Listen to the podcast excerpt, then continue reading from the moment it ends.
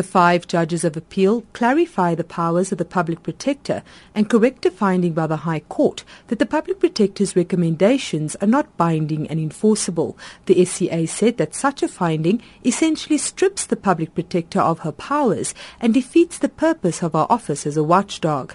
In an intervention application in the Constitutional Court, Madonsela complained that the High Court finding has had a detrimental impact on her office. Constitutional law expert Professor Marinus Vickers. She's absolutely right. The impression is created that, okay, she does her job and she brings out a report, but it's only recommendatory in nature. Then it's really going to affect her status as an independent organ. She's an organ of state.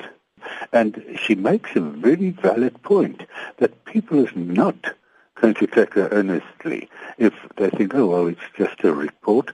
The SCA also spoke out against a trend whereby government officials, unhappy with the public protector's findings, initiate a parallel process to second-guess her office. The SCA says those aggrieved by her findings can always take it up on review in court. This put pay to Madonsela's concerns that the SCA would not deal with the ambit of her powers. Well, yes, there is this case before the Constitutional Court, this most important case on the powers of the public protector. The SCA dealt with an appeal against a High Court decision that ordered the implementation of the public protector's recommendations in respect of SABC COO Hlaudi Motsoeneng.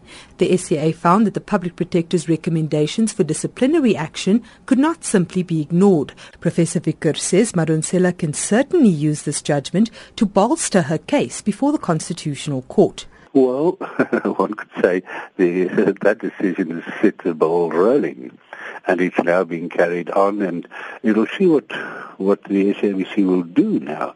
But it certainly and it is highly necessary to put the position and the status of the public sector in the limelight. The EFF matter will be argued in court in February next year, with Madonsela permitted to argue as the third respondent. EFF spokesperson Mbuyiseni Ndlozi says the SCA judgment exonerates their boycott of parliamentary processes that followed the public protector's Nkandla report.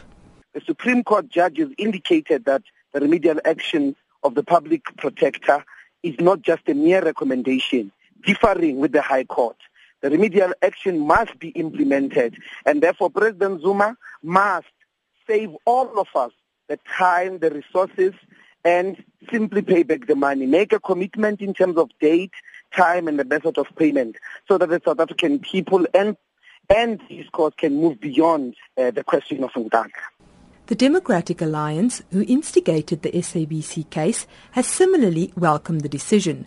But this is probably not the end of the road, with the SCA itself noting that its judgment may well be taken on appeal to the Constitutional Court. And there's still Part B review proceedings pending before the High Court, which could also become the subject of appeals. The review relates to a decision to permanently appoint Motsoeneng despite the public protector's report. The presidency is yet to respond. I'm Candice Nolan in Johannesburg.